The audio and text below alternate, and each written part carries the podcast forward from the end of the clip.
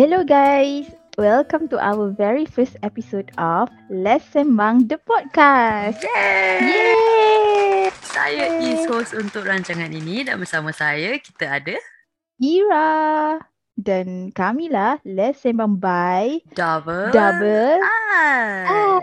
Hi. I am so thrilled to start this podcast tapi sebelum tu disclaimer dulu sebelum kita kena kecam dengan orang is cuma nak ingatkan podcast kami ni cuma sekadar hiburan Mhm. we do not condone LGBT lifestyle podcast kami bukan Yes. untuk menggalakkan maupun mempengaruhi sesiapa okay podcast ni sekadar Mhm. untuk korang berkongsi pengalaman kita pun nak berkongsi pengalaman dan sembang-sembang santai je okay Ya, yeah, so kita nak sembang-sembang sembang-sembang santai je. So kita kena bagi disclaimer awal-awal.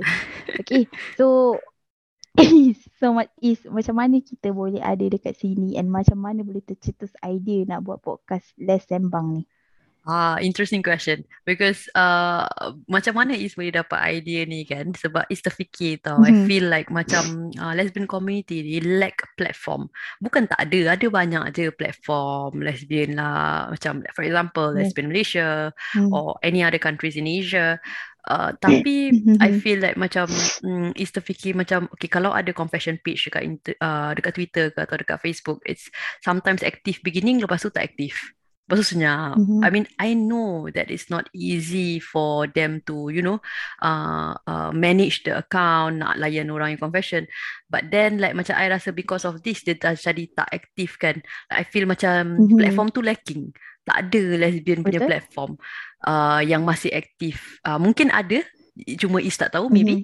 Uh, but the most important Mhm. thing, the reason kenapa is nak buat podcast yang santai macam gini, macam rojak macam gini, campur English, campur Melayu sebab uh, first of all, a lot of uh, confession page ke apa semuanya English and kita bukannya reti Yes. nak berbual orang putih dengan uh, all the way atau nak berbual Melayu all the way. So kita rojak je lah kan. So that that is the reason. Kan. And I didn't expect that Ira pun excited nak buat uh, this podcast.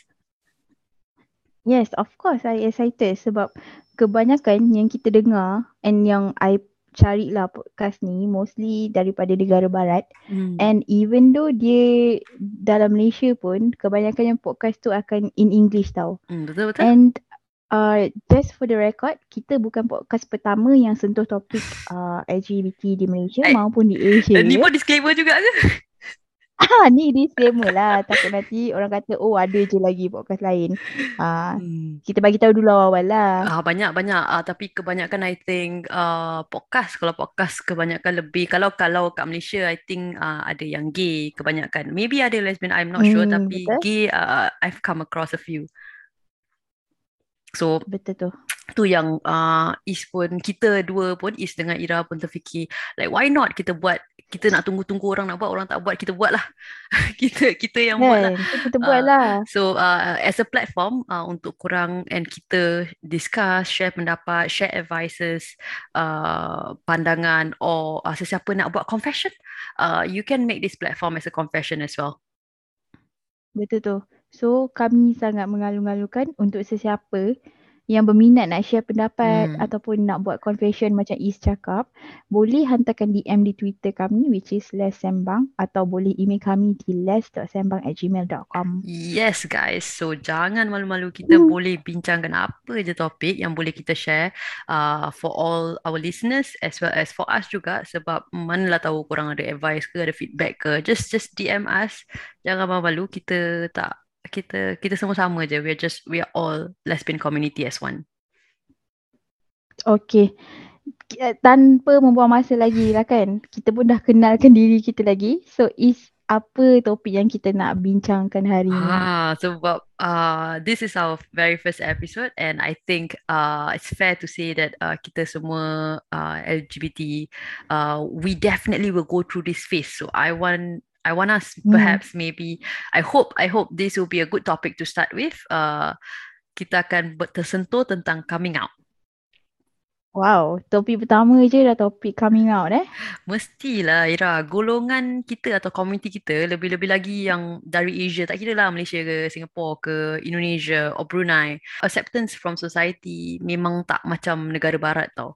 So memang banyak yang masih Yes, closeted. betul. Hmm, atau orang kata masih sembunyikan identiti mereka sebab uh, takut stigma masyarakat. Yes, betul tu. And then untuk uh, sesiapa yang uh, tak tahu apa itu mak- makna coming out ataupun maybe ada dalam kalangan kita ni yang uh, baru lagi lah kan uh, sedar diri dia yang uh, maybe dia lesbian kan. So apa itu coming out ni yang okay lah ini bahasa daripada Google yang I dapat which is Sempat coming Google. out ni sempat Google. Coming out ni ialah metafor yang digunakan untuk golongan LGBT yang merujuk kepada proses self-disclosure untuk social orientation atau gender identity mereka. Okay. And kalau Is nak tahu, selalunya coming out ni ada dua proses. Hmm. Which is proses pertama, coming out untuk diri sendiri. So kalau coming out untuk diri sendiri ni selalunya terjadi bila kita recognize kita punya social orientation dan terima diri kita sendiri. Hmm, faham, faham. Uh, dia kira macam sebelum orang lain boleh kenal and terima you, you kenalah kenal and terima diri you sendiri kan? Yes, betul tu. Sebab proses pertama tu proses yang penting. Sebabnya kalau you tak terima diri you sendiri macam mana kan? Mestilah you, takkan you nak tipu perasaan you. You tak boleh terima diri you yang you ni Hmm. maybe lain daripada orang lain. So first process, you kena belajar terima diri you sendiri and kebanyakannya orang akan clear stage ni. Sebab stage ni um, senang lah nak clear. kan? berbanding stage kedua. Okay, selalunya stage kedua ni stage bila you coming out dekat family you, uh, kawan terdekat you ataupun orang di dalam komuniti kita sendiri. Hmm, inilah yang Is cakap tadi, ramai yang tak berani tau sebab stigma masyarakat. Is rasa ramai je Mhm, yang betul. faham perasaan tu kan sebab kita, I mean, uh, we all have to accept it. Kita kita ni kalangan, uh, I mean dari um, Malay, especially Malay Muslim. Obviously, Mhm. benda ni is very difficult, you know, to come out to your family, to your close friends. So dia macam apa tau? Dia macam nak bagi tahu ke tak nak? Nak bagi tahu ke tak nak? Aha, dia macam gitu. Kan, betul tu. Sebab I, I, I percaya yang semua orang lalui benda tu, proses Hmm, tu. yes. Macam you nak bagi tahu ke tak nak, nak bagi tahu orang lain ke tak nak, ada rasa macam takut nak bagi tahu orang lain kan. Hmm. Okay, so kalau kalau Is lah kan, Hmm. Is pula macam mana? Macam mana proses first tu Oh ni, berlaku? ni, ni dia lah balak kat kita ni. Dia tanya kita dulu ni. okay. Yeah, mestilah. Okay, uh, okay kalau first process tu I think it's quite easy I think for everybody even mungkin ada sebahagian yang susah nak terima macam dia rasa kenapa dia macam gini tapi Mhm. macam for Is uh, Is dah terang-terang um, butch tau so Is memang dari kecil memang uh, very boyish uh, very ganas memang suka uh, campur dengan lelaki semua main pun mainan lelaki Mhm. Memang dari kecil. So I think the first stage tu was very easy for me to clear because I've already accepted who I am. Uh, tapi um, macam uh, ma- tapi memang beza dia uh, bagi Is lah kan masa Is dulu zaman Is dulu-dulu masa sekolah dengan Mhm. budak-budak um, um, bukan sekarang lah yang sekarang ni kan Zaman yang the lah. youngsters Hmm, nowadays hmm. I think they have an advantage there because uh, kalau budak-budak yang sekarang ni kan, dorang Hmm. memang banyak lah sekarang community LGBT ni. It's, it's quite common. Betul. common uh, sight Yes. to see. Tahu, wa- walaupun kita dalam Malaysia ke, kita dalam Singapore ke, kita dekat Brunei ke, whatever, dah dah Mhm. common dah. Tapi kalau back Hmm. in my days, masa sekolah dulu, uh, mm, kita terminologi butch tu belum ada lagi. Bukan belum ada. Word tu memang exist. You know, uh, LGBT exists but it's just that it's a taboo to say lesbian. It's a taboo. Orang tak Yes. berani nak sebut tau. Hmm. So masa zaman tu Mm-mm. is macam uh, kita tak panggil butch lah. Kita gelar macam oh tomboy. You know, if you rambut Ah, pendek, yes, betul lah. you, ah, Tomboy, Winky. ah, Itulah yes, yes. So gelaran untuk bush Correct. So dulu. zaman tu macam what I'm trying to say is that sekarang ni mungkin lebih senang untuk you accept Yes, stage one betul. tu sebab you dah nampak banyak okay it's Mhm. normal tapi kalau zaman Is dulu tu susah sikit tapi macam Is dia macam Is macam kira langgar je lah. Ah uh, Is pun tak sedar. So Yes. stage one tu was quite easy. Stage two stage two tu bila Is first uh, decide to just tell my parents, uh, my my family I mean, um, I just Okay. came, I just macam masa tu kan Is tak fikir banyak tau. It was a daring move lah. It was a it, ma- So apa reaction parents you Diorang masa first time memang you bagi tahu Okay, tu? walaupun is grow up in uh, probably uh, uh, society yang op- open-minded, tapi tetap walaupun Aha. isnya family is not very religious, tapi tetap di um, Malay Muslim tau. So obviously lah, mestilah diorang tak Yes. accept kan. Mestilah. But uh, why I mentioned it was a daring move and was quite a macam kalau nak cakap mistake, I tak cakap mistake lah. Cuma it was a daring move that was not a wise decision. Sebab bila Is bilang tu kan Is dah tahu Diorang tak terima Sebelum Is bilang Is dah tahu Diorang tak terima Cuma Is macam fikir macam uh, Kita kita just go je lah Langgar lah Diorang boleh terima Tak boleh Aku lepas Langgar je lah. uh, So what happened was that After Is dah Dah, dah come out to my uh, family I Hmm. I ran away So at the age of like I Okay. think uh, I was going 17 I ran away from home Mhm. So it was Mhm. like um yang buat difficult dia tu sebab Is tahu family Is tak boleh terima tau. Jadi Is rasa macam lebih baik Is lari je. So that was 17 eh? Yes. So masa tu memang gila lah kerja dua tiga kerja. Uh, I had to stop school because I had to work to pay for the rent, sewa, uh, mak- Mhm. nak, nak nak makan minum lagi kan. Semua tu. And then uh, it only only after a few years where I could save up and then I baru is um baru is dapat mampu untuk uh, sambung belajar because I had to come out with my own money also kalau nak sambung belajar kan. So Yelah, yelah. uh, but but the good thing is that uh, I'm glad that um after 10 years, I think almost 10 years, I reconciled with my family. So, uh, in fact, it was just a few years ago that I reconciled with my family. Uh, and it's just that bila balik, eh, it took them 10 years Aha.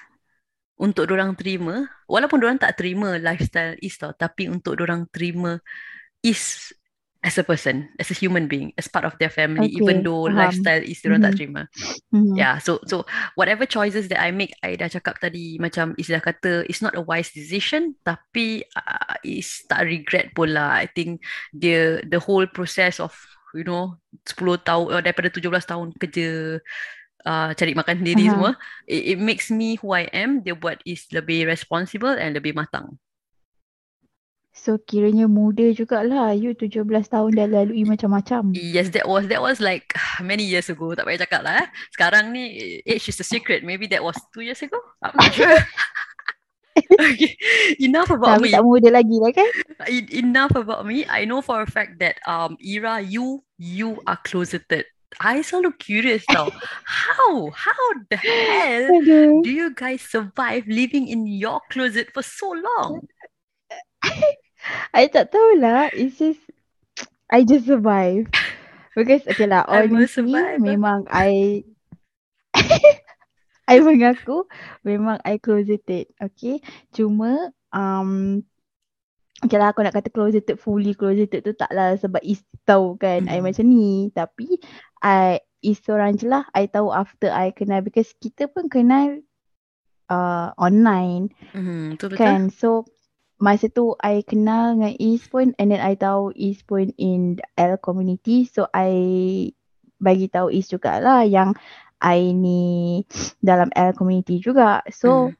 hanya Is je yang tahu yang I macam ni. So kalau nak ikut kan kawan rapat kan. Kawan rapat dari zaman sekolah ke, Hmm. even kawan rapat zaman kita bekerja ke, Hmm. tak tak tak tak ada seorang pun yang tahu I macam ni and tak ada tak ada seorang pun lah yang I rasa nak bagi tahu because I boleh nampak yang kawan I tak acceptable kalau I macam ni. Masa tu I still dengan ex I and then diorang macam syak yang I ni dengan perempuan. Ah, ma- Tapi- macam mana diorang syak tu? How how did they find out about this? Like macam mana diorang boleh tahu? they find out they find out through social media lah. Ah, Oh, you cumanya diorang post tak tahu sepenuhnya. Oh, Ah, yes. okay. Ah, so diorang tak tahu sepenuhnya tapi diorang macam Hmm. syak eh ni macam bukan lelaki ni. Ah. So so so I I dari situ I boleh nampak dari gaya diorang, Hmm. cara diorang bercakap, cara diorang uh, macam Reaction diorang lah. I boleh nampak kan? lah dari uh, reaction. I boleh nampak yang Vibe- diorang vibe tak dia is akan negative. accept. Uh, vibe dia negative vibe tau. Dia orang macam tak akan accept diri I macam Hmm. macam kalau boleh macam eh tak boleh benda ni salah so macam tak boleh uh, macam so Hmm. n- nampaklah yang dia orang tak akan Tapi accept diri I macam ni. Ni macam ni macam cluster uh, Ira punya cluster of friends tapi takkanlah Ira tak ada macam best friend ke untuk share like what Hmm. if one day you just for example lah tiba-tiba Ira break up ke dengan siapa Ira nak share nah tentu kan I mean of course lah now that uh, I mean uh, I am your friend here so you boleh je cerita cuma macam I Yes. terfikir tau untuk kalau Ira ni closeted banyak lagi orang yang macam Ira so I'm thinking like kalau best friend tak kan tak ada Mhm. satu pun yang you boleh share Tak ada. Tak ada. Secara jujurnya I cakap tak ada sebab I punya circle bukan circle yang um, in yang ada uh, macam mana nak cakap? Circle I bukan circle dalam L so community semua tau. I heterosexual tak ada kawan-kawan. Ya yes, semua heterosexual. Tak ada yang um, Maybe ada lah kot. Maybe gaydar I tak kuat. Maybe Tapi I tak tahu.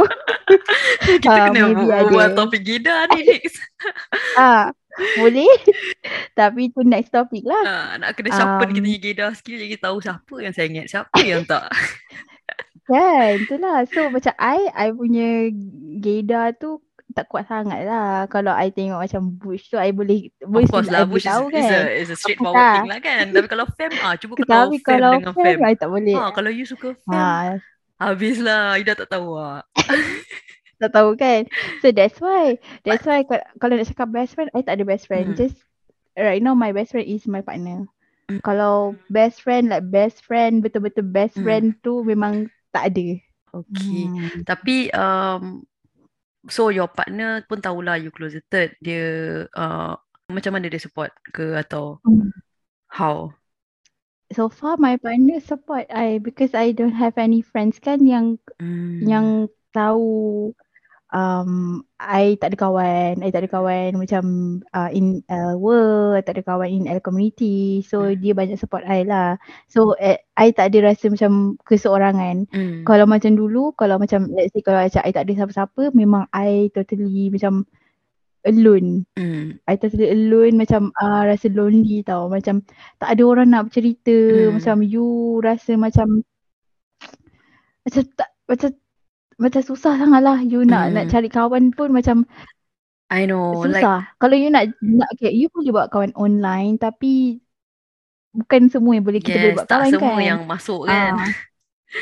Ah, ah, tak semua yang masuk And then kadang-kadang tu Kawan pun sekejap je Ah, Lepas tu hilang. nanti dia hilang Yes, yes, so true. Ah, so macam um, kalau in real life Hmm. tak ada lah. So Hmm. honestly I cakap masa tu momen yang I memang rasa macam I seorang-seorang lah. Macam I tak ada kawan. But that that's the thing Kin Hmm, macam bezanya kita macam is uh, grow up dalam uh, macam Is cakap lah macam more open minded. As a matter of fact eh Is tak tak banyak tau kawan lesbian ni. Walaupun Is kenal tapi Is tak banyak. Is tak Okay. macam kenal-kenal gitulah tapi uh, nak kata rapat berbual kosong boleh lah tapi kalau rapat tu tak ada.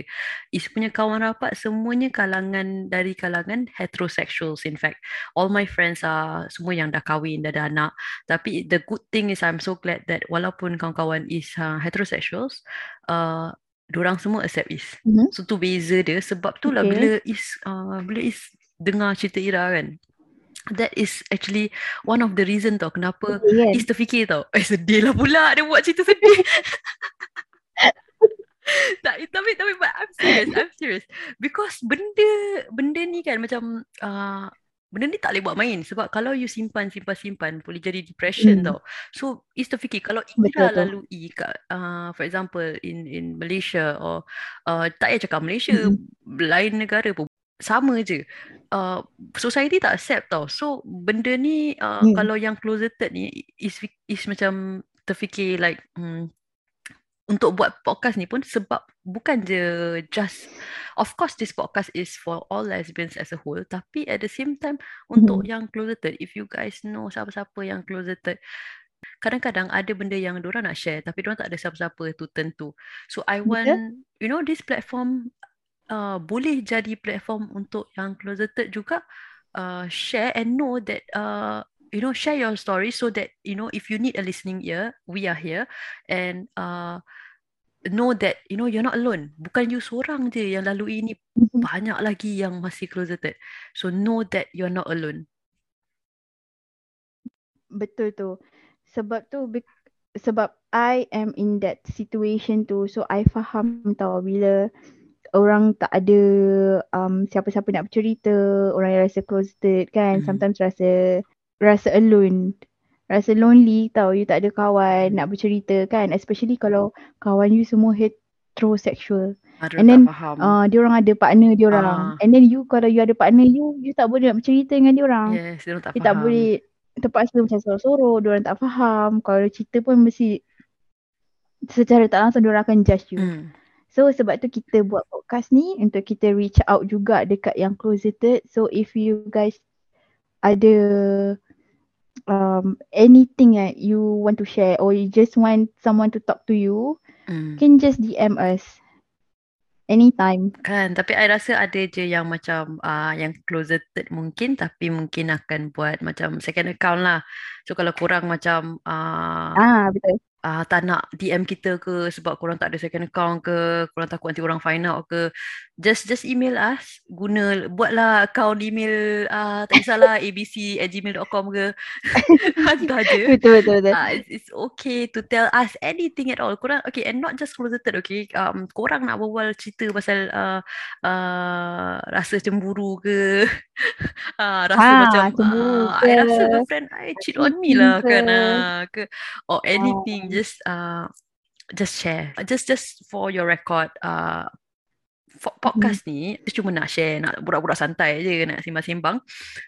Kalau kita bagi advice pun, uh, please please just uh, take it with a pinch of salt because uh, advice kita ni mungkin pun tak tak betul pun. So korang korang uh, rasa betul, Betul. uh, korang uh, dengar lah. Kalau korang rasa tak betul pun sebab every Dengar every human make mistakes.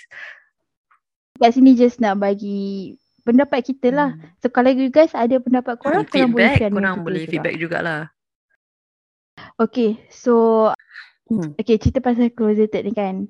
Because I tahu mesti of course lah kalau orang dekat Hmm. dalam uh, community kita ni, orang dari community kita ni, once kalau Hmm. you dah realise yang you ni lesbian, secara tak langsung mesti you at the same time mestilah you rasa macam you Hmm, nak hmm, coming out hmm. to your family juga kan. So so I macam bagi I if you nak coming out to your family or uh, to your close friend especially to your family lah family lah yang Ah, penting family yang kan penting. Hmm. kan sebabnya um of course lah mesti family you yang akan tahu dulu so I suggest I advise you guys to be uh, emotionally and financially and mentally prepared before you coming out to your family because Mhm. kalau you you kena check dulu tau family you um, boleh terima ke tak contohnya you bagi hint-hint ke you tengoklah macam mak Mhm. you boleh terima ke tak boleh terima kan ah mana tahu kan nanti mak nak nak you kahwin kan nak ada Ah. anak semua ha kan so because sometimes mak ni dia tahu je anak dia macam tu tapi dia Ah, dia dia tak nak mengaku dia tak nak mengaku je. Dia pasal dia, kalau Dia dia tak kalau dia mengaku, dia dah macam dia mengiyakan. Ah, dia macam konon macam dia bagi tau. So sebab tu dia, Ha. dia macam dia macam Mak Is juga. Macam Mak Is for example, dia tahu pun, dia tahu kot tu girlfriend Is dulu-dulu. Cuma dia akan dia tak akan refer kat girlfriend ke apa. Dia akan cakap, "Oh kawan kau, oh kawan kau." Ah, kan dia dia macam it lah mak-mak. lah kalau menga- cakap pada hati kan menggalakkan Ah, lagi betul betul betul betul betul. Ah, bet- kan. So, um, you kena check dulu because um, kalau you rasa macam you tengok contohlah you tengok kawan you, Hmm. Kawan you uh, dah coming out and then family dia boleh terima. Hmm. Tapi you kena tengok juga family you. Ke- Yes. Kadang-kadang kita tak senasib dengan orang lain tau. Yes, betul. Kadang-kadang uh, you punya maybe family you tak boleh terima langsung. Hmm. Orang lain maybe family dia okay, family you tak okay kan. So you um sebab tu I cakap kena uh financially, emotionally and mentally prepared because if anything happen, at least you boleh support diri you. Mm, yes, that that is what I was I wanted to touch as well. Uh, I faham dari mana you cakap emotionally, financially and mentally prepared ni sebab Is sendiri dah lalui macam apa yang Is dah cerita uh, tadi kan. Mm-hmm. Sebab uh, you kena stable semua baru you boleh support diri you sendiri. Sebelum you nak come out macam Is macam Is cakap lah. Is buat eh is memang membabi buta punya lah coming out. Lepas tu aku cabut lari. Kan? Tapi tapi that then that that daripada is 17 tahun sampailah ke sekarang kan uh, walaupun Is cakap Is tak tak menyesal banyak yang Is dah belajar tapi uh, Is rasa kalau korang ada chance to Mm-mm. uh, you know make sure that you are mentally financially prepared dah dah habis belajar daripada Is yang tak habis belajar pasal lari kan? Sebab tengok bila Hmm. Is tak habis belajar lari Is kena kerja lepas tu Is kena belajar Is kena bayar so I think bila selagi Hmm. mak korang boleh bayar mak bapak korang masih boleh bayar yuran sekolah tu pergilah make full use and you know make sure that you are really really uh, matured enough before you come out Hmm. sebab kalau lah kalau lah family tak diterima And then kalau lah ni eh tak shoot lah kalau lah you kena halau at least you tahu you mampu emotionally, financially Betul. and uh, mentally. Betul tu sebab benda ni penting because kalau you tak uh, tak prepared nanti you sendiri boleh depressed tau Mm, sebab yes. you you tak ada support you tak boleh nak tanggung diri you sendiri so if anything were to happen at least you boleh support diri you you tahu okay Mm. let's say kalau family you memang tak terima langsung. Mm, so mak you macam parents you macam tak boleh tak boleh. Mm, and then uh, kena buang keluarga ke? Ada mm, ada tahu kes macam tu sampai kena buang keluarga. Mm, macam family tak mengaku anak kan? Yes. so at least you boleh tanggung diri you sendiri. You boleh um, makan cukup lah. Mm. Tapi uh, kalau boleh sewa tapi kalau you perlukan support lagi, uh, les sembang ada. Kita boleh bagi Emotional je lah, bagi dari emotional. segi emotionally lah Ah, Okay, um, I think I think we have um come to the end of our episode one sebab uh, yelah cukup lah nak uh, cuti-cuti panjang-panjang nanti kan tak ada orang nak dengar pula. But before kita end ni sebab actually is nak cerita pasal ni tau. If you guys follow us on Twitter, kita ada buat poll and if you can see kita tak uh, macam hari-hari post uh, kalau korang boleh share and Okay. try to follow us and you know uh, vote Mhm. if we have a poll and maybe retweet or anything share with your friends sebab kita dua ada komitmen sendiri. Uh, Is kerja, Mhm. Ira pun kerja. And in fact kita buat podcast ni pun secara remote. Uh, we're not physically together. We are doing this remotely. Yes, yes so uh, okay. Ira what was the last poll uh, about topics that we want to talk about? Last poll we want uh, to talk about cheating. Sebab I rasa banyak yang vote on cheating right yes yes uh, korang memang suka eh nak berbual pasal cheating ni Ha, Okay mesti lah. banyak banyak ni kot experience. Yes, yes. So kalau korang ada banyak experience on cheating ke, korang tak puas hati ke, ah, korang dah Yes. selidik betul-betul ke pasal korangnya ah, uh, ex ke, uh, current girlfriend Yes. ke, share with us so that uh, Yes. kita, Yeah, anything. yes, kita akan bring out next episode on cheating and then we'll keep you guys updated again. Alright? Yes, betul. And um, hope you guys can spread the word and share about our podcast. And hope korang terhibur walaupun kita sekadar borak-borak kosong, tak ada pun eh, advice pun macam you boleh ambil lah. Yang mana baik tu you boleh ambil. Yang mana buruk tu datang dari kami lah. Yes, and and don't don't forget to follow us on Twitter, TikTok, and Spotify. Right? Okay, that's the end of it. So see you ladies next time. Bye. Bye.